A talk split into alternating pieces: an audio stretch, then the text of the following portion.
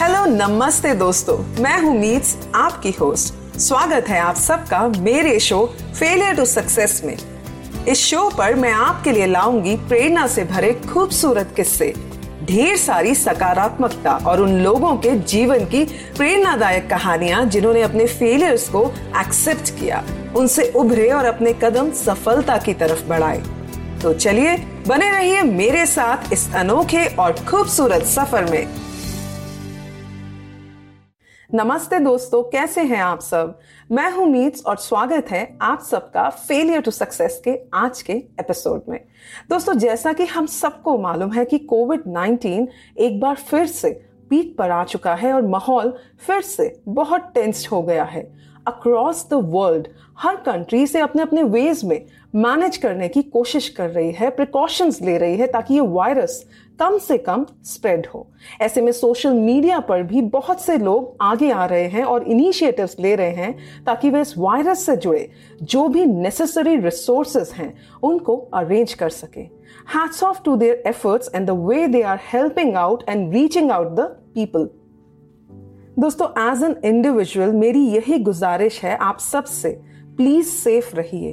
Until and unless it is extremely important try to avoid going out mask पहनिए और अपने आप को सैनिटाइज रखिए। क्योंकि अगर आप सुरक्षित रहेंगे तो आपका जहाँ भी सुरक्षित रहेगा। दोस्तों, ऐसे में जब बाहर इतना टेंस माहौल हो और जब हम सोशल मीडिया या अन्य दूसरे रिसोर्सेज से हम कोविड स्प्रेड होने की न्यूज़ सुनते हैं या पढ़ते हैं it creates a very deep impact on our minds और वो इम्पैक्ट इस कदर होता है कि कभी कभी हम ना चाहते हुए भी हम अपने आप को इस माहौल से एसोसिएट करने लग जाते हैं और अपने माइंड में नेगेटिव सिचुएशंस इमेजिन करने लग जाते हैं which is very natural and a human tendency to और कभी कभी ऐसे माहौल में ना चाहते हुए भी हम इन सिचुएशंस में ट्रैप होने लग जाते हैं। अब आप सोचेंगे कि जब पूरा देश इस बीमारी से जूझ नहीं पा रहा है तो हम अकेले क्या कर लेंगे? That's what as an individual your own opinions beliefs ideas thoughts and your fighting spirit matters a lot दोस्तों फाइटिंग स्पिरिट का मतलब ये नहीं होता कि आपको एक्सटर्नली फाइट ही करते रहना है। ऐसे में तो हम सब थक जाएँगे, है ना? हमें खुद से भी नहीं लड़ते रहना। इट मीन्स अपने अंदर, अपनी विल पावर करेज और डिटर्मिनेशन से एक motivating, positive, inspiring energy create करनी है और अपने आप को समझाना है कि थोड़े समय के लिए मैं रुक सकता हूँ, पर मैं हार नहीं मानूँगा। नो no मैटर कितने भी नेगेटिव थॉट्स मेरे दिमाग में आए I will find out a way and I will rise above the situation and I will try my best to be stable in these conditions like this Sochcast tune in for more. With the Sochcast app from the Google Play Store. जब हम अपने आप को positive self suggestions देते हैं, उन पर अमल करते हैं और साथ साथ अपनी प्रॉब्लम्स के सॉल्यूशंस ढूंढते हैं तो हम अपने साहस, धैर्य विल पावर और दूसरी अच्छी क्वालिटीज जो हमारे अंदर हैं, उनको स्ट्रेंथन भी करते हैं, यानी मज़बूत करते हैं और जब हम अपनी डेली लाइफ में वक्त निकाल कर इसको प्रैक्टिस करते हैं तो हम धीरे धीरे अपनी फाइटिंग स्पिरिट को भी स्ट्रेंथन करते हैं। जैसे जैसे हमारी फाइटिंग स्पिरिट स्ट्रांग होती है, हम मेंटली स्ट्रांग बनते हैं। धीरे धीरे हम अपने फियर्स को फेस करना सीख जाते हैं, हम बैलेंस्ड होने लग जाते हैं कॉन्फिडेंट होने लग जाते हैं, और ये हमारे गोल्स अचीव करने में भी हमें बहुत मदद करता है। दोस्तों, आज हम फाइटिंग स्पिरिट के बारे में इसीलिए बात कर रहे हैं क्योंकि आज जो हमारी पर्सनालिटी है, उनकी फाइटिंग स्पिरिट और डिटर्मिनेशन की दाद देनी पड़ेगी। ये कहानी उस दलित, पिछड़े समाज के लड़की की कहानी है, जिन्होंने बचपन से ही अपने जीवन में बहुत संघर्ष देखे। बचपन से ही उन्होंने अपने समाज में और कम उम्र में ही शादी होने की वजह से अपनी शादीशुदा ज़िंदगी में भी बहुत कठिनाइयाँ सही। दोस्तों, एक समय वे ज़िंदगी में इतनी हताश हो चुकी थी कि उन्होंने खुदकुशी करने की भी सोची। लेकिन अगर हौसले बुलंद हो और ज़िंदगी में कुछ ठान लिया जाए तो बंजर ज़मीन को भी गुलजार किया जा सकता है। और ऐसा ही कुछ हुआ हमारी आज की पर्सनालिटी के साथ। आज हम बात करेंगे कल्पना सरोज जी की, जो कभी ज़िंदगी में दो रुपए रोज़ाना कमाती थी। और आज वे 2000 करोड़ के बिज़नेस की मालकिन हैं।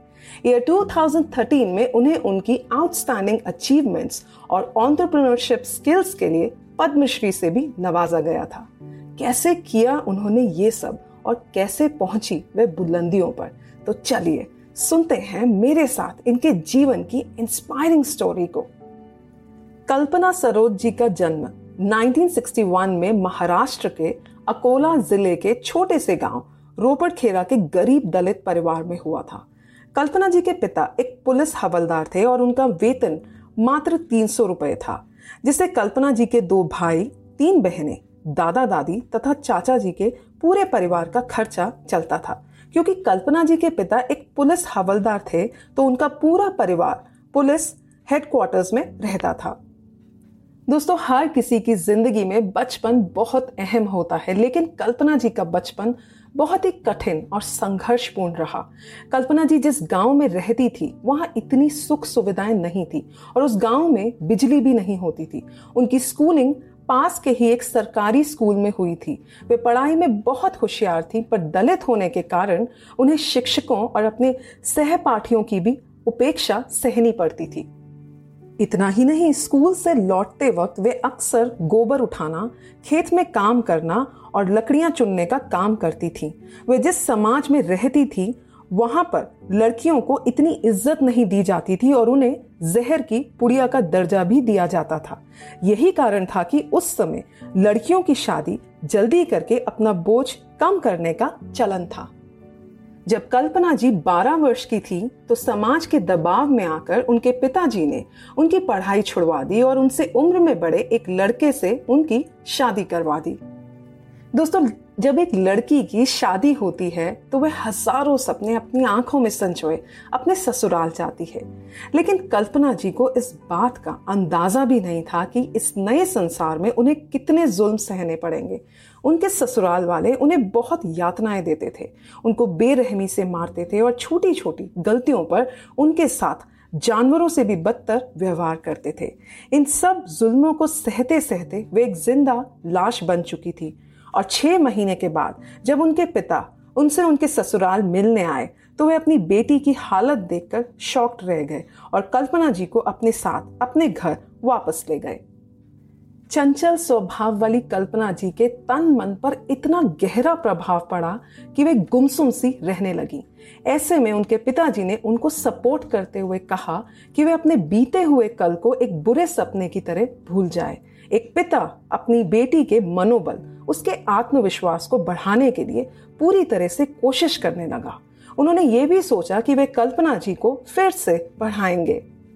लेकिन हमारा समाज, उसकी खोखली और बेबुनियाद बातें कल्पना जी के पिता को ही दोषी मानने लग गया और उनको और उनके परिवार वालों को बहुत ताने सुनने पड़े कि ये सब समाज के विरुद्ध हो रहा है।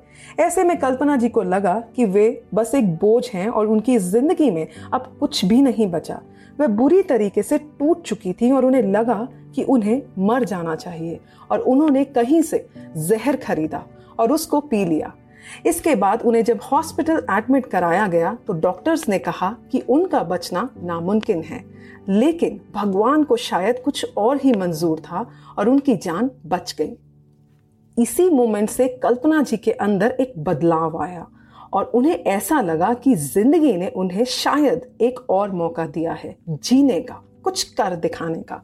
इसके बाद उन्होंने बहुत कोशिश करी कि उनको नौकरी मिल जाए, लेकिन उनके पास इतनी एजुकेशन नहीं थी कि उन्हें एक अच्छी नौकरी मिल जाए।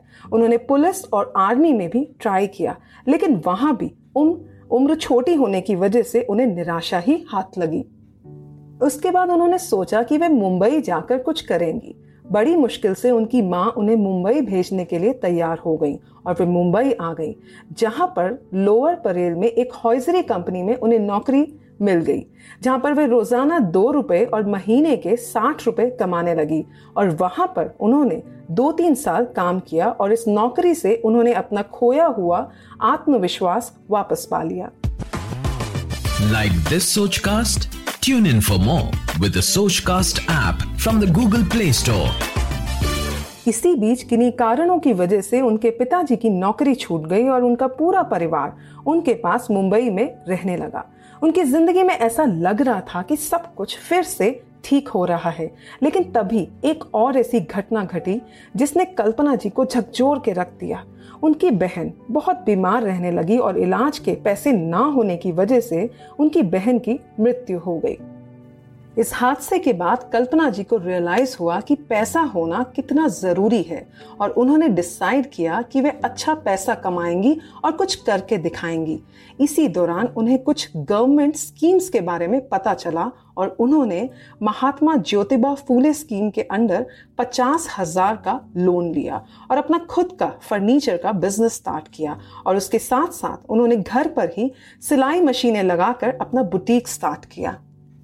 बिज़नेस के दौरान ही एक दिन एक आदमी कल्पना जी के पास आया और बोलने लगा कि आप मेरा प्लॉट खरीद लीजिए। प्लॉट की कीमत थी ढाई लाख रुपए, लेकिन इतनी बड़ी रकम कल्पना जी के पास कहाँ थी? तो उन्होंने उस आदमी से कहा कि मेरे पास इतना पैसा नहीं है। इस पर उस आदमी ने कहा कि कोई बात नहीं, अभी आप एक लाख रुपए मुझे दे दीजिए और बाकी का पैसा आप मुझे बाद में दे दीजिएगा। कल्पना जी ने अपनी सेविंग्स और इधर उधर से कुछ पैसे अरेंज करके वो प्लॉट एक लाख में ले लिया। लेकिन बाद में उन्हें पता चला कि वो लैंड डिस्प्यूटेड था और उस पर कुछ भी नहीं बनाया जा सकता था। उसके बाद उन्होंने एक दो साल बहुत दौड़ भाग करके उस ज़मीन से जुड़े सभी मसले सुलझा लिए और फिर ढाई लाख की कीमत वाला वो प्लॉट रातों रात पचास लाख का बन गया। उसके बाद उन्होंने सोचा कि उस ज़मीन पर एक बिल्डिंग बनाई जाए। लेकिन बिल्डिंग बनाने के लिए इतना सारा पैसा कहाँ से आता? इसी सिलसिले में कल्पना जी ने एक सिंधी व्यक्ति के साथ पार्टनरशिप की और वहाँ एक बिल्डिंग बनवाई। बिल्डिंग बनने के बाद उन्होंने उस बिल्डिंग से साढ़े चार करोड़ रुपए कमाए।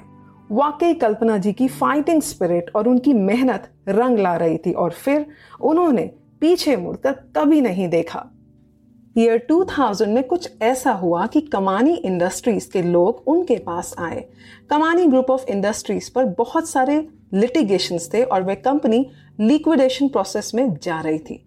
दोस्तों, कमानी ग्रुप का इतिहास कुछ ऐसा रहा है कि सुप्रीम कोर्ट ने पहली बार ये कंपनी वर्कर्स को चलाने को दे दी थी। इस कंपनी में मालिक को इतनी अहमियत नहीं दी गई और वर्कर्स को मालिक बना दिया गया था। और 3500 वर्कर्स का मिलकर मालिक बनकर इस कंपनी को चलाना थोड़ा मुश्किल हो गया था। और अगर कंपनी लिक्विडेशन में जाती तो किसी को कुछ भी फ़ायदा नहीं होता। कंपनी के लोगों ने कल्पना जी को इस कंपनी को टेक ओवर करने की गुजारिश की। कल्पना जी के मन में आया कि वह टेक ओवर कैसे करेंगी। लेकिन साथ ही में उनकी नेवर एंडिंग फाइटिंग स्पिरिट ने उनसे कहा कि जब वह इतने हार्डशिप्स देखकर अपनी हिम्मत और अपने बुलंद हौसलों से इस मुकाम पर पहुँच सकती हैं तो वे ये काम क्यों नहीं कर सकती और जब उन्हें एहसास हुआ कि इस कंपनी पर 3500 मजदूरों और उनके परिवारों का भविष्य निर्भर करता है तो वे उसे टेक ओवर करने के लिए रेडी हो गईं। कंपनी के बोर्ड ऑफ़ मेंबर्स बनते ही उन्होंने कुछ ऐसे बदलाव किए और फाइनेंस मिनिस्टर से मीटिंग करके कंपनी की पेनल्टीज और इंटरेस्ट माफ़ करवाए। इन सब मसलों को हल करते करते ईयर 2006 में कोर्ट ने कल्पना जी को कमानी इंडस्ट्रीज़ का मालिक बना दिया। उनकी इसी महान उपलब्धि के लिए उन्हें 2013 में पद्मश्री से भी नवाजा गया और बैंकिंग बैकग्राउंड का कोई भी अनुभव ना होते हुए भी उन्हें भारतीय महिला बैंक के बोर्ड ऑफ़ डायरेक्टर्स में भी शामिल किया गया। दोस्तों, वाकई कल्पना जी की ये कहानी बियॉन्ड इमेजिनेशन है। क्या आपने सुना? कैसे उन्होंने अपनी एकमात्र फाइटिंग स्पिरिट के बेसिस पर हालातों को बदला और अपने जीवन में आए संघर्षों का डट कर सामना किया? आज इनकी कहानी से हम सब एक प्रेरणा ज़रूर लेंगे कि हम कोविड 19 के करंट सिनेरियो में हार नहीं मानेंगे, डरेंगे नहीं, बल्कि इन हालातों से ऊपर उठेंगे और अपनी फाइटिंग स्पिरिट को कमज़ोर नहीं पड़ने देंगे। इसी के साथ मैं आप सबसे अलविदा लेती हूँ। आप सबका बहुत बहुत शुक्रिया। अगली बार आप सबसे ढेर सारी उम्मीदें और प्यार के साथ फिर से मिलूँगी। तब तक के लिए नमस्ते। बाय बाय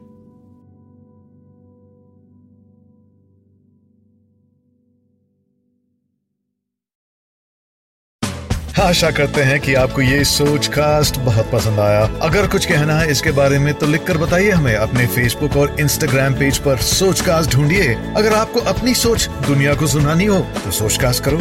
सोच कास्ट